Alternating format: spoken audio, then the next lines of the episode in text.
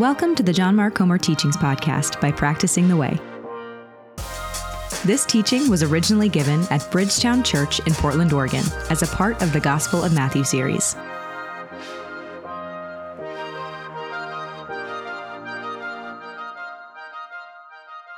In 1997, a number of things happened. Princess Diana died in a tragic accident. Steve Jobs came back to Apple. Titanic, short word about Leonardo. A little known author named J.K. Rowling released a little book about witches into the world that Christians freaked out over for a solid decade. but another event that's much quieter, but I would argue just as important, it's actually a book. Edwin Friedman, you may or may not know that name, a year after his death, his family put out his last book called A Failure of Nerve. Many, myself included, consider it the greatest leadership book or the most important leadership book we've ever read.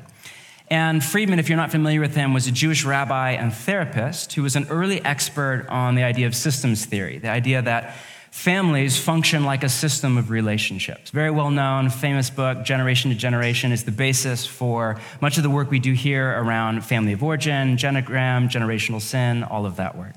Later in life, he applied the data from family systems theory to larger systems, such as, first off, the synagogue and the church, later to businesses, and eventually to nation states. He became a well sought after expert and advisor to the White House and other heads of state.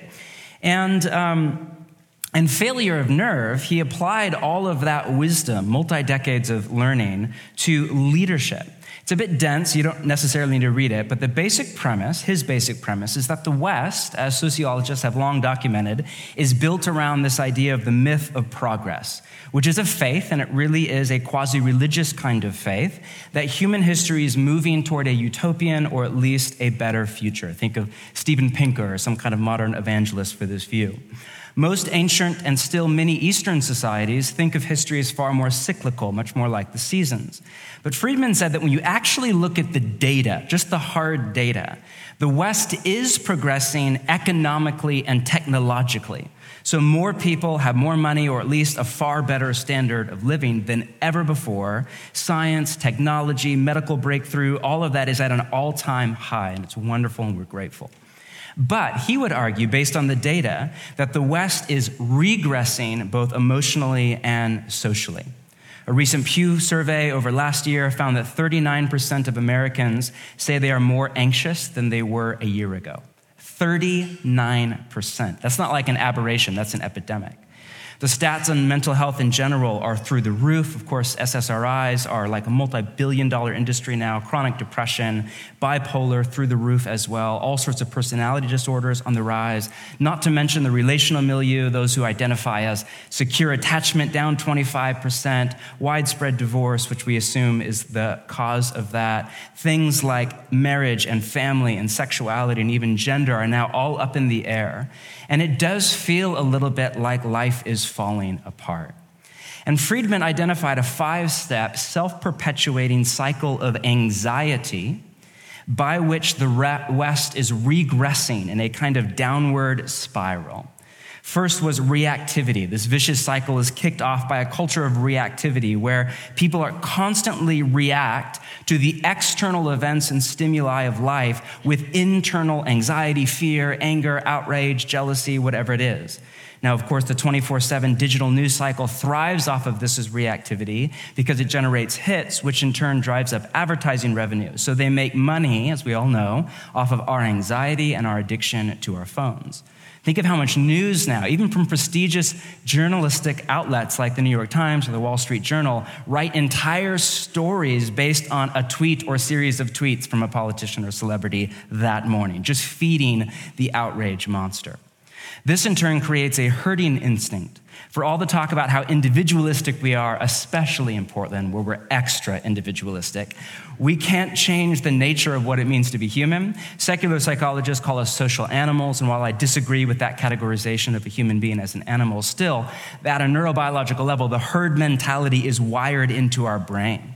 So, as the culture is sucked into reactivity, in spite of all the talk about individualism, most of us follow the crowd and devolve into a kind of mob mentality about whatever the issue is. Third, this then creates a culture of blame displacement. Quote, instead of examining and searching out the underlying causes creating toxicity, we focus on the symptoms, viewing them in isolation instead of seeing them as part of a system whole. Rather than taking a proactive approach that examines our ability to affect change in areas over which we have a responsibility, we retreat into a perpetual victim status, blaming others and external forces. As blame is thrown around, a cultural paralysis sets in. A suffocating fear of offending creates gridlock, which prevents renewal. This in turn creates a quick fix mentality. The hedonism and instant gratification of Western culture in general and Portland food cart culture in particular, God bless it, creates in all of us um, more than just love handles. It creates in us a low threshold for pain which keeps us from what the writers of the Bible call perseverance and makes us as a culture look for the silver bullet or the killer app. Quick, simple, easy solutions, most of them external or political, to long term, complex, hard problems. Many of them are external and, but are first internal and spiritual. Finally, this creates a lack of well differentiated leadership. Again, this is kind of techno language. What he means is this all works together to create an environment that works against leaders or against at least the types of leaders that have the capacity to break this cycle of anxiety. You simply can't lead well. Many of you in some form of leadership at your work or what family know this to be true. You can't lead well in an environment of reactivity, anger, blame shifting, low emotional resilience, a desire for instant gratification, etc. So, as the saying goes, we get the leaders we deserve. Often, those who prey on the cycle of anxiety to get what they want rather than stand up and take the hit to stop it. Now, Friedman said the only way to stop this self perpetuating cycle is to inject, whether this is in your family or in the United States of America, is to inject right into the middle of it what he called a non anxious presence, and that was his original moniker. What he meant by a non anxious presence was a well differentiated leader. That's psychological language you don't need to remember. All it means is a leader who doesn't get caught up in the emotion of the other person, who has a clear, healthy sense of boundary between that's you and it's not me. That's your anger, your outrage, your emotion, your fear, your anxiety. It doesn't have to become mine.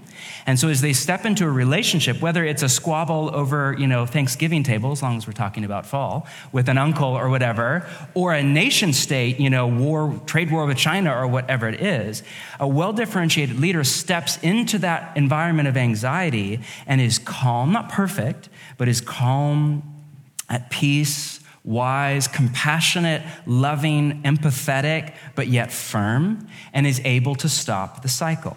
Mark Sayers, my buddy, and I joke about this wall of recommended reading at Powell's I just thought a few days ago. We just call it the freaking out wall. Have you seen that? It's like, yeah, they're like the end and they have all the recommended reads. And it's just freaking out. It's climate change, it's China, it's the economy, it's the gap between wealth and poor, it's systemic injustice. And there are many things that are, are very worrisome. They're not illegitimate things to freak out about. But there's just this culture right now where it's become normative. What our city desperately needs, and what it's very likely our church itself needs, and your family needs, or your workplace needs, is followers of Jesus and others to step into that cycle as a non anxious presence strong, at peace, compassionate, wise, and firm to break the cycle of anxiety that is driving us into this devolution. Now, the trick is easier said than done. Am I right? How many of you are like, great, I'll just be a non anxious presence this week? No problem. The question, of course, is if you're really smart, you know, like, okay, I'm not that though. How do I become a non anxious presence? Often I'm just as anxious as the next person. And that's where Friedman's work is fine, but I think it's less helpful. But in the story that we're about to read from Matthew, which is all about fear, ironically, um, Jesus, not ironically, I mean, the Spirit of God is here. That's what I mean. Jesus and his biographer Matthew offer us a way forward to becoming, in Friedman's language, a non anxious presence, or in the language of the New Testament, a man or a woman who is free from the tyranny of anxiety or fear. We left off with Bethany last week in verse 21. Let's pick it up in verse 22.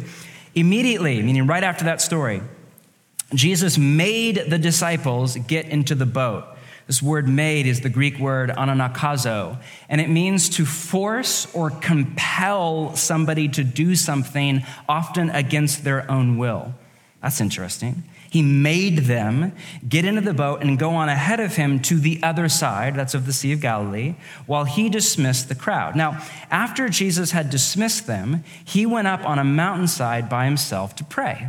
This is Jesus, who earlier in Matthew's gospel, if you remember from the Sermon on the Mount, said, When you pray, not if, when, he just assumes, if you're a disciple of Jesus, this is a part of the warp and woof of your life, regular prayer. When you pray, go into your room, close the door, get alone, and pray to your Father who is unseen. Then your Father who sees what is done in secret, or that can be translated in the secret place, will reward you. And here is Jesus living it life out of the secret place, a life of regular, restful prayer in the Father's loving presence, which I would argue is a key to Jesus as a non anxious presence. Now, later that night, he was there alone up in the mountain, and the boat was already a considerable distance from the land, buffeted by the waves because the wind was against it. Now, the Sea of Galilee, as most of you know, is actually a lake, but it's very large. Think of, you know, Lake Tahoe or something. It's 13 miles long, 8 miles wide, and with the Galilean weather patterns and the way cool air comes off the Mediterranean through this valley right over the Sea of Galilee, there are dangerous storms to this day day that come up out of the blue. The disciples are caught in one out in the open, and as far as we can tell, their life is not in duress, but what should have been a quick, like hour long, like row over to Peter's mom's house for a late supper is instead now they're in this storm and they're blown way off course to the point that 25, shortly before dawn, now, that's in the NIV. If you have an ESV or a more literal translation, it's in the fourth watch of the night. The Romans divided the night into four three hour watches between 6 p.m. and 6 a.m., meaning one, this would have been between 3 a.m. and dawn, not when most of us are at our emotional best, you know, point for the day. And um, two, meaning they had been at it for at least nine hours. And remember, they were already exhausted. If you can think back to the last two teachings, they get word of John the Baptizer's death, right, by beheading, and they go away to this desert place to grieve, process, rest, heal, and recover from this tragic news, and instead are followed by thousands of people and end up becoming like servers at a restaurant for 20 plus thousand people for a marathon day. And now they're like, finally, we have to go. Like, Peter's enchiladas are the best. We have to go to his mom's house or whatever. Enchiladas, whatever. Hummus, pita, whatever it is, are the best. We have to go there now. So they're just exhausted. I mean, and now they're rowing against the wind all night long. It's three, four, five in the morning. It sounds just, has anybody had like a kayaking gone bad story or whatever, you know, or like stand up paddle, or as Gerald would say, sup, gone bad, or whatever. like it's that on steroids, right? So much worse. But at dawn, right before dawn, Jesus went out to them walking on the lake. And notice, on the lake, not by the lake, on the lake. When the disciples saw him walking on the lake, they were terrified. It's a ghost, they said, and cried out in fear. So it's not like, oh, great news, here's Jesus. It's, what the heck is that on the water? Now, just a little bit of backstory. One, um, this is a bit weird for us, but we think of the sea or the lake as a place you go to relax. Oswald West, we were just there as a family this last week. You go for a day off. You go, by the way, go to Sea Level Bakery on the way down. Say hi to them. They used to go to our church. They abandoned us, but they make the best sourdough bread in the Pacific Northwest. Get the country loaf. They serve heart coffee, and then enjoy short sands. That's for free, okay? That's just extra for you for free. But we think of the beach or the lake as exactly that a day you go for a day off, or camping, or vacation, or where you relax. But to the ancient Hebrews, who were not a seafaring people, but were much more of a Bedouin culture. And imagine they don't live in a city like we do. The world is quiet, and you show up at the ocean noise, loud, chaos, wind, waves. The sea was both at a metaphorical level and a theological level, and many would argue at a historical level, was the place of chaos and anarchy and evil spirits like Leviathan that we read about in the Old Testament. Add to that that the word used here for ghost in Greek is phantasma, where we get the word for phantom. And we assume, scholars assume, it's based on a first century superstition that the souls of those who drowned haunted the waters at night, in particular if they were evil. So, as you would imagine, they are scared to death. It's three in the morning. They've been up, they're half delirious. They've been up for days. They're on like the place of Leviathan and chaos and evil. And there's a, you know, haunted ghost who's there to kill them or whatever. It's absolutely terrifying. But Jesus immediately said to them, I love it, take courage. It is I. Don't be afraid. Now, this line is the fulcrum point in the story. Matthew, as you hopefully know by now, is a literary genius. It's almost like he had help in writing his biography. And this phrase, it is I, is ego eimi in Greek, and it's exactly in the middle of the story. Depending on which manuscript, ancient manuscript you read, they're either exactly or really close to 90 words before it and 90 words after. It's Matthew's way of like drawing a giant red circle around this one phrase, it is I. Now in English, it reads, it is I, or if you have a more relaxed translation, it's it's me. But the word me isn't actually there in Greek. That's added because it's an odd Greek phrase. In Greek, it's just I am, which is the Greek translation of the Hebrew phrase used all through the Old Testament for what scholars call the divine name of God. Beginning in Exodus with the burning bush, famous story where Moses asked, What do I, when I go to Egypt, what do I, what do I call you? Who do I say sent me? And God answers, Call me I am. Or in Greek, the translation of that is ego eimi. And this divine name runs all the way through the Old Testament. Here's one example a poem from Isaiah that there's no doubt Matthew has in mind. But now, this is what the Lord says He who created you, Jacob, who formed you, Israel, do not fear. Same command. For I have redeemed you, I have summoned you by name. You are mine. When you pass through the waters, I will be with you. When you pass through the rivers, they will not sweep over you. When you walk through the fire, you will not be burned. The flames will not set you ablaze. For I am, or in Greek, ego eimi, the Lord your God, the Holy One of Israel, your Savior. So when this ghost walking on the water says, ego eimi, or I am, what Peter and company would have keyed right into is that means it's me, it's God. You don't need to fear, not the ghost or the storm.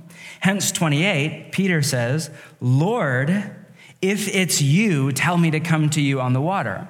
Now, that word Lord is kyrios in Greek, which is a Greek word that just means master, but it's a bit confusing because it's also the first century translation of the divine name from the Hebrew. They were scared to actually call God by his name. So, in the Bible that most first century Jews, including Matthew, used, called the Septuagint, you don't need to remember any of this, but it was the Greek translation of the Bible used by Matthew and Jesus and others the word that was that ego that I am was translated into was this word kyrios. So when you're reading the New Testament and you read this word Lord, sometimes it just means master, but sometimes it means God the creator, right? Or Yahweh. And again, you could interpret it either way here based on context, but it's likely that Peter means Lord, God. If that's you out there on the water that I'm scared of, then tell me to come to you. Come, he said. Then Peter got out of the boat, walked on the water, and came toward Jesus. Now, you know, we don't know, Matthew doesn't give us Peter's motivation here. So as a result, scholars have long speculated. Some read it as a bright, shining example of faith, like what an incredible act, and it just went south in a minute, not to give it away.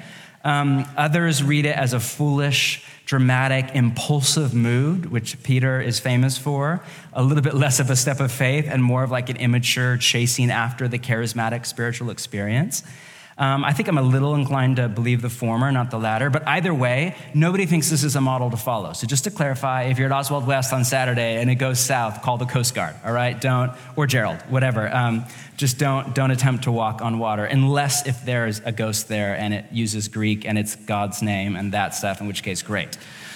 But we don't know Peter's motivation. What we do know is that man, this is this is so human. What happens next? Thirty.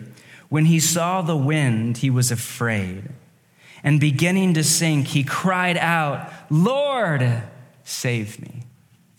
What an eloquent prayer. Just so poetic, right? Just, no, so short and blunt and to the point and wonderful. Peter, of course, who would have had in his mind and in his memory all the prayers of the Psalms to Yahweh God to rescue from the many deep waters. Of course, those prayers are all to Yahweh, and Peter's prayer is to Jesus, which shows you, the reader, oh, that's a hint that Peter's view of Jesus has become far more than that of just a rabbi. Immediately, 31, Jesus reached out his hand and he caught him, You of little faith. Now, in Greek, a little faith is actually one word, and um, it's, it's more literally, You little faith and we think it's less of an insult and like because i would argue like that's more faith than i've ever had in my whole life. So if that's little faith we're all screwed right? Um, i actually think it's like playful jesus almost like a parental chiding like oh you little faith. Why did you doubt? You were so close. You were you were there. You were so close. Why did you doubt? And when they climbed into the boat the wind died down then those who were in the boat worshiped him, saying, Truly, you are the Son of God. That word truth is aletheia in Greek. It's just, it's literally the noun for truth. You could translate it truth. You are the Son of God. When they had crossed over, they landed at Gennesaret, which is kind of a few miles away in the northeast corner, I'm sorry, northwest corner of the lake. And when the men of that place recognized Jesus, they sent word to all the surrounding country Oh my gosh, Jesus, the famous rabbi, is here. People brought all who were ill to him. Notice that the gut reaction is let's go to this man for healing, for saving of our body itself. And they begged him to let those who were ill just touch the edge of his cloak. So much power was on Jesus by the Spirit of God. All that was necessary was one touch and all who touched it were healed. Or in the NIV, it's just healed. If you have an ESV or other translation, it's thoroughly healed or completely healed. There's a, there's a modifier at the front of the regular Greek word for healed. It can be translated, all who touched it were all the way healed.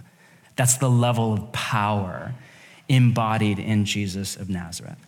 Now, let's just take a little step back. This has got to be one of the most well known stories of Jesus in the four Gospels, which in turn has made it one of the most common metaphors for life in Western culture as a whole, in particular for the hard times of life, which we liken to storms. There's something about the story that we keep coming back to because it resonates with us at an emotional level. Something about it speaks to the felt experience of the human condition. There are times when we, like Peter and the disciples, um, at least if your experience is anything like mine, feel made or forced, often against our will, to do something, and then it's hard. There are times, um, at least if your journey is anything like mine, where we feel like Jesus has asked us to do the impossible. We're like, Jesus, this is just so, hor- so hard, or it's, it's not even a, a possibility.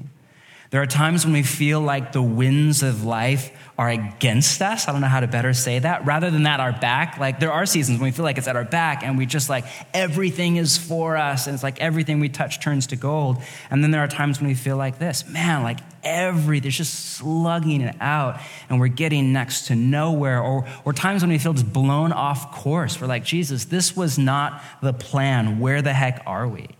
Times when we're exhausted and overtired, and then to add insult to injury, things get even worse.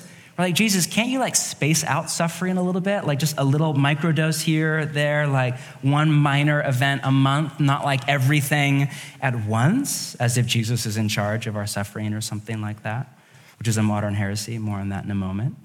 There are times when we feel distant from Jesus, like we know he's watching us in theory from the top of the mountain, but we just feel all alone in the pain and hardship of life. And it's dark and it's scary and it's weird and it's confusing and we don't get it. There are lots of times, if your story is anything like mine, where we feel out of control. When life feels chaotic and dangerous and ominous. And there are times, if you're anything like me, when you feel just full of faith, like you could just do anything. And then there are other times when you're just racked by doubt. there are times when we relate to this metaphor of a storm. You may relate to it this weekend, even though it's a beautiful weekend. You may feel that, if not at a weather pattern level, at an emotional level, or relational level, or circumstantial, or even a spiritual level, like you're in a storm, or like Jesus is distant, or like your life is out of control, or this is not the way it was supposed to go, or I'm just so tired, and then it's one more thing. Or you may not feel that way at all, in which case, fantastic, you will. just here to bless you. You will in time. It's just life. This is just the honest reality of life. Unfortunately, because so many of us are over familiar with the story, and in particular with that kind of skeptical, secular like voice in our mind, it's hard to like take it all that seriously. And therefore, it's a bit of a challenge to let this story all the way into our heart. But let's just make, if you would just lean in with me just for a few moments and, and just really attempt to let this into you. I think there's a lot of freedom on offer here. Now, Matthew is a literary master, as we said, and um, like all great literature, this is not like just a simple moral lesson. This is a story about dot, dot, dot, dot, dot. It's not how good literature works.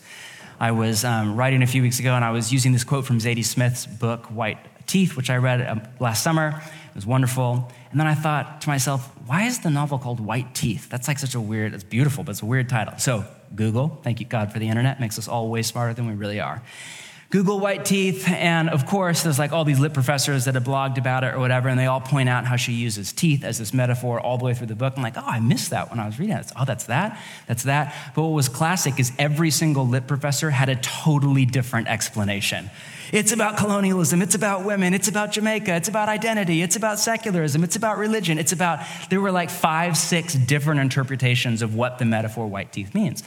And those of you that have sat around lit class, you know, like there's not a right answer. It's about all of it, right? It's, it's not about one thing. It's, a, it's this multipolar reality. Stories aren't rarely, when they're really good, about just one thing. In the same way with this story, there are layers to it. This storm, which is, is, is, was historical, I take it as, but was metaphorical as well, and I think Matthew wants us to read it that way, is about more than just one thing. At one level, it's a story about the true nature of Jesus. This is the most kind of like like blatant meaning of the story.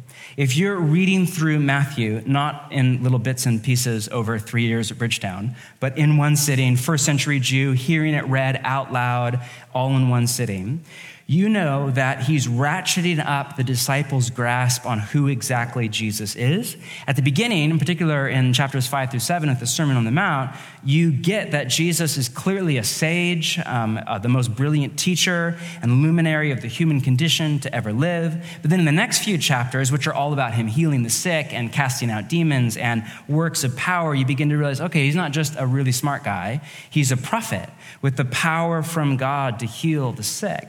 But then by about chapter 14, with last week's story and then this one, you begin to realize okay, wait, he's more than just a prophet, even in the vein of Elijah or Elisha or even in the vein of Moses. He's something else entirely. He is the Son of God. Now, this is the first time in Matthew's gospel that the disciples called Jesus the Son of God. Prior to this, the Father has called Jesus the Son of God at his baptism. The devil and the demons have called Jesus the Son of God, to which Jesus had said in classic Jesus fashion, shh, don't tell anybody. And you, the, so you, the reader, for a while, you read the Christmas story, you read the Mary story, you know that Jesus is more than just a teacher or a prophet, but the disciples don't get that yet.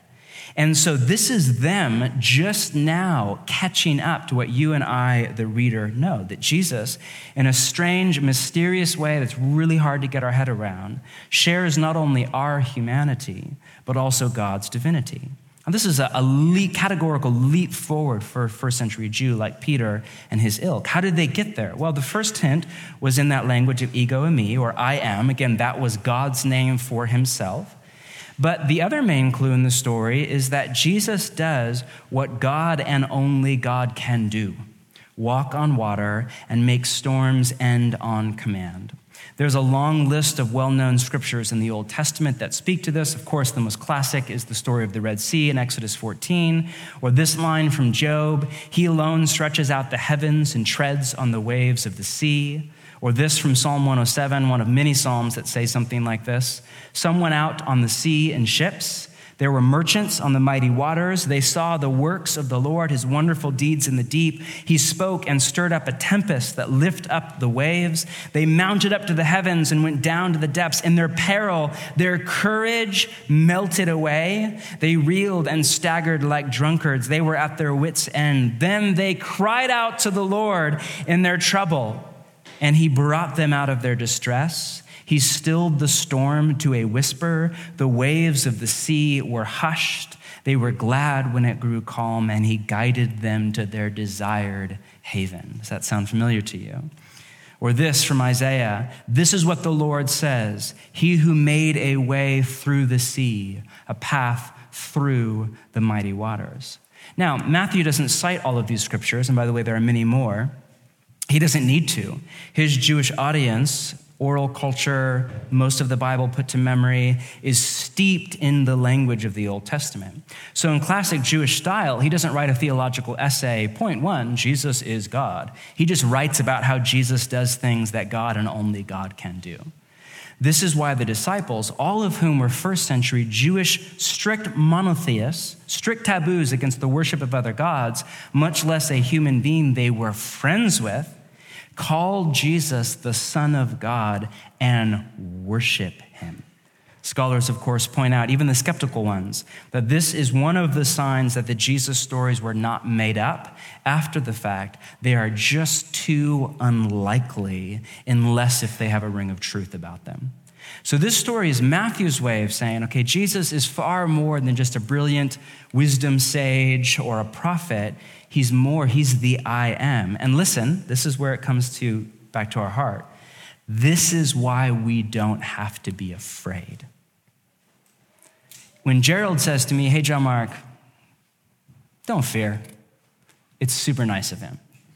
But it's Gerald. Like, it doesn't, like, he doesn't, he surfs really well, but without the surfboard, zero power over the water. Like, zero, right? But if the Creator God says to you, do not fear. That's a whole other horizon of possibility. Now, secondly, the next layer of the story is about the true nature of the world that we inhabit. This is a miracle story. And again, it's hard not to read this with a little bit of a cynic, like, come on, we know that miracles aren't real. They were a pre-modern myth, as if people in the first century like thought people could walk on water and were unaware of that or something. Pretty sure they were aware of that as we are.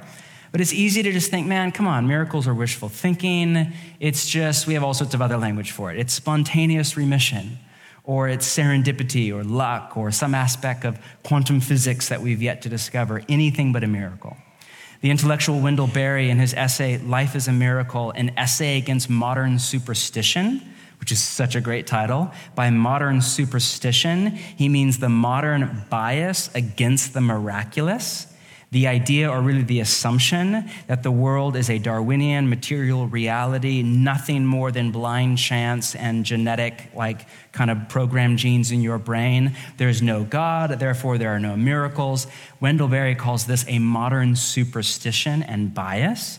He writes about, quote, the hubris of presumption, treating life, this is the Western thing, as knowable, predictable, and within our control. He writes this The most radical influence of reductive science, he's not anti science, he's anti reductive science, or what we would call scientism, which is more of a religion, has been virtually the universal adoption of the idea that the world, its creatures, and all parts of the creatures are machines. This may have begun as a metaphor, but in the language as it is used, it in, this is key, it institutionalizes the human wish or the sin of wishing that life might be or might be made to be predictable.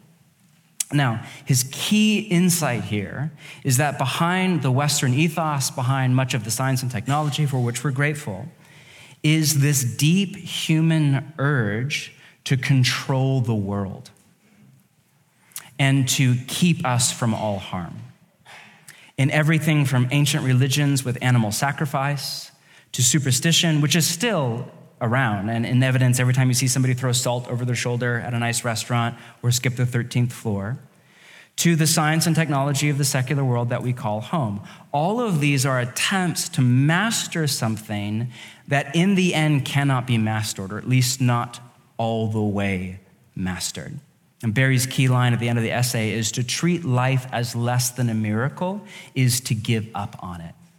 But the insight that I find incredibly helpful is the level at which humans, religious or secular, ancient or modern, Western or Eastern, crave control as a way to manage fear.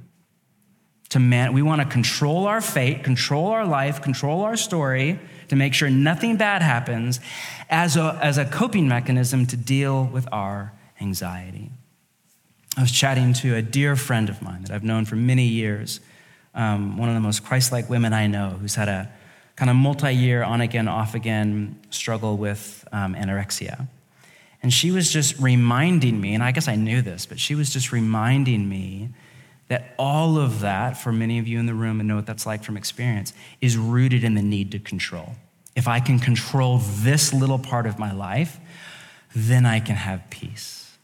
She also reminded me that you don't find hardly any eating disorders outside of Western secular culture and almost solely white culture.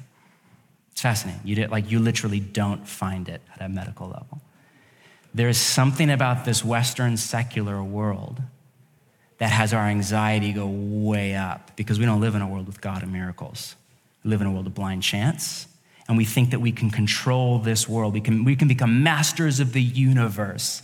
The Enlightenment shift from creation to nature Patrick Deneen and other political philosophers have talked about how what's behind that language shift from creation to nature is the belief that humans are not image bearers under a generous host, creator God, who live in his world, who have limitations and potential and have the capacity for trust in God's generosity. No, we're just the dominant species at the top of the food chain, and we have to take care of ourselves and our planet, otherwise, it's all good. There's, there's no one coming to save us. There's no miracles. There's nobody walking on water. This is all superstitious nonsense. And what that does is create havoc at an emotional level in anxiety. And, and it creates positive things as well, such as the airplane and medical breakthroughs, like all an attempt to master fate, and for which we are all grateful. But the problem is at the end of the day, we're not actually in control. Even if we're far more in control than people were 500 years ago, we're still not actually in control at the level where things most matter. We live in a world, no matter how much wealth or privilege or science or technology, or if we can upload our consciousness to the cloud in a few years and live forever, which is not going to happen, by the way. But like seriously, like there are legit people that actually think that. That's becoming the new Silicon Valley religion. It's all an attempt at control. We'll control death itself. But we can't. We can't control the weather, much less upload our consciousness to the cloud. We can't control what other people do, the suffering, the pain of life. And this opens life up to grief, but it also opens life up to joy. Because this means we live in a, life, in a world that we can't control, that's out of our control, but that is a world of miracles. And again, Matthew's point is this is why we don't need to be afraid. You live in a world of miracles. You live in a world where Jewish rabbis walk on water, and you can too, where there are possibilities that are beyond the imagination. Hence, the third layer to this story as we really begin to get home is about the true nature of faith and fear. For disciples of Jesus, this is a story about faith and its alternative doubt, and about how doubt in God and His goodness and the human desire for control team up to unleash fear in our soul and our society. Faith and fear have a reciprocal relationship. The more faith we have, the less fear, and vice versa. If we live in a world where there is God and there are no, sorry, there is no God and there are no miracles, just genetic programming and survival of the fittest, and we're on our own and no one is coming to save us, then make sure you show up for your burn cycle class and power up and speak your truth and be the strongest you can and go out and advocate for yourself because you're in charge of your destiny and you better take care of yourself. And that works fine until it doesn't work anymore. But if we live in a world where there is a God, and it's a word full of miraculous, full of grief and tragedy and joy and gratitude, a world under the care of a generous creator and sustainer, our host in his world, where even death is not the end then we simply do not need, as Jesus said, to be afraid. Peter is a great example, of course. He doesn't begin to sink and then get scared. He gets scared and then begins to sink. Such is the way. And he's a great case study because, you know, in one story, just in a few minutes, faith, doubt, and fear all show up within minutes of each other. Does that ring true to your experience at all? You know, faith, or scholars argue a better English translation is either the word trust or the word loyalty. However, you translate it, this concept of faith is a sibling to emotion. And so it, it's much of it is a feeling. And, and so, just like emotions, they come and they go and they rise and they fall. And there are times when you feel full of faith in God and full of confidence in God, and other times when you just are absolutely scared to death. Maturity, so most of us, our like emotional level of trust in God rises and falls with the circumstances of our life, the size of the wind or the waves, so to speak, in the well known example. Maturity in Jesus is about rising above the circumstances to a more steady plane. Of course, most of us aren't that mature yet. We're more like Peter. There are times when our faith is robust, and then we crash up against the facts of life. But what's easy to miss in this story, and this for me is what I've been really thinking about, is first off the fact that it's part of a much larger story about Jesus growing his apprentices into a non anxious presence of love in the world.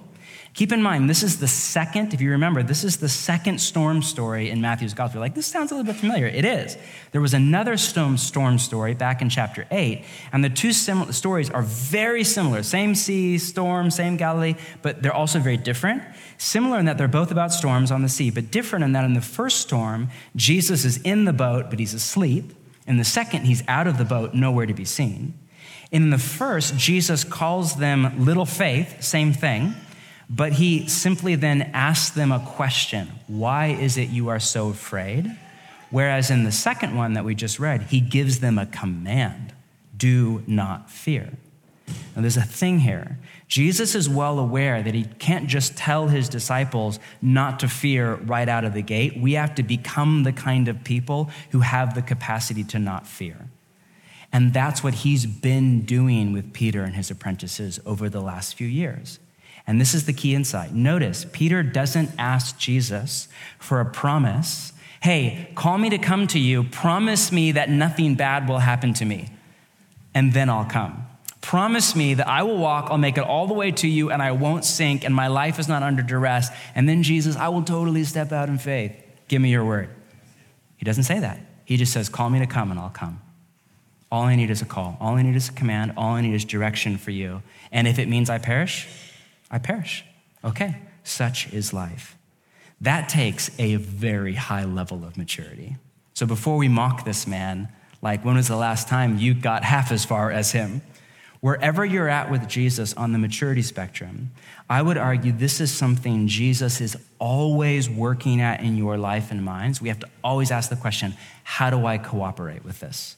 He's always working to grow and mature us into the kind of people who have been who, who have become a non-anxious presence as a result of a deep trust in God on one hand and a release of this deep human urge or even need to control the chaos and mystery and pain of our life and to manage and manipulate the circumstances and people of our life to get what we want. So, to circle back to our question, how do we become a non anxious presence? As we think about the year to come, as we just think about fall and life in the workplace and city and school and the stress of life and the freaking out wall at Powell's books, how do we live as a stopgap in this vicious cycle of anxiety? From Jesus and Matthew's point of view, it's very simple, but it will take us a lifetime to get it into our muscle memory. One, we have faith in Jesus. And please note, not faith in the modern Western heresy that if you follow Jesus, nothing bad will happen to you, or that if it does, it's all part of some master plan of Jesus. Just faith in Jesus. Just faith that He's good and He's with you. Whatever comes, what you want or what you don't want, God's will or the Satan's will, or chaos and anarchy's will, or unemployment, whether it's Jesus' will for your life or just pain and suffering in a world that is terrifyingly free. Our faith, our trust, our loyalty our emotional repose is just Jesus is good and he's with me. And two, we release our need for control. There's a long standing teaching on this in the way of Jesus. One of my favorite teachers on the subject is Ignatius of Loyola, the founder of the Jesuit order. His word for it was indifference, is how it's normally translated. He used a Spanish word that is a much more positive word. I don't think indifference is a great English translation because it makes me kind of think, like, eh, who cares what happens? What he was saying was we have to come to this place where our love and our joy and our peace don't rise and fall based on what does or does not happen to us. The very beginning of his spiritual exercises, for which he's famous, he wrote this, and I just have been thinking about this a lot last few weeks. We should not fix our desires on health or sickness, wealth or poverty, success or failure, a long life or a short one. For everything has the potential of calling forth in us a more loving response to our life forever with God. Our only desire and our one choice should be this I want and choose what better leads to God's deepening life in me. Notice as we end how he ties this idea of indifference or whatever you want to call it, detachment or the release of your need for control, not only to fear, but he ties it also to love. And Matthew in this story doesn't make that connection obvious or blatant. But if you read the story inside, inside his larger story about Jesus and his teaching and work, you know that everything at some level for Jesus is about how we become a person of love. It's not just like he wants you to not feel stressed out, he wants me to become a person of love. And what we often forget is that fear and love are at war with each other. Perfect love casts out what? Fear. And the way that works is when we scramble for control, over our life, not all of which is bad, but we negate love because we inevitably manipulate, use, run over, ignore, or hurt other people in our attempt to get the life we want and we think we need to be happy rather than receive the joy and gift and sorrow of life as it actually is. A mentor I was talking to about this a few days ago said to me, When fear is running the show, love is repressed said, Just a minute, let me write that down in my Evernote file, because that's going in Sunday's teaching. When fear is running the show, love is repressed. In context, we were talking about one of my wonderful kids. We went back to school a couple days ago. And um, won't name names, but one of my children is just quite bright, but is just not the academic that I planned for him to be. And, um, and so it's just a rough kind of reentry. And just one night at the dinner table, I just got really mad at this kid lost my temper and was just embarrassing as a father, was not my best, just critical and mad. And my mentor was helping me realize that you felt anger and you acted in a way that was unloving, but actually, what's below that is fear.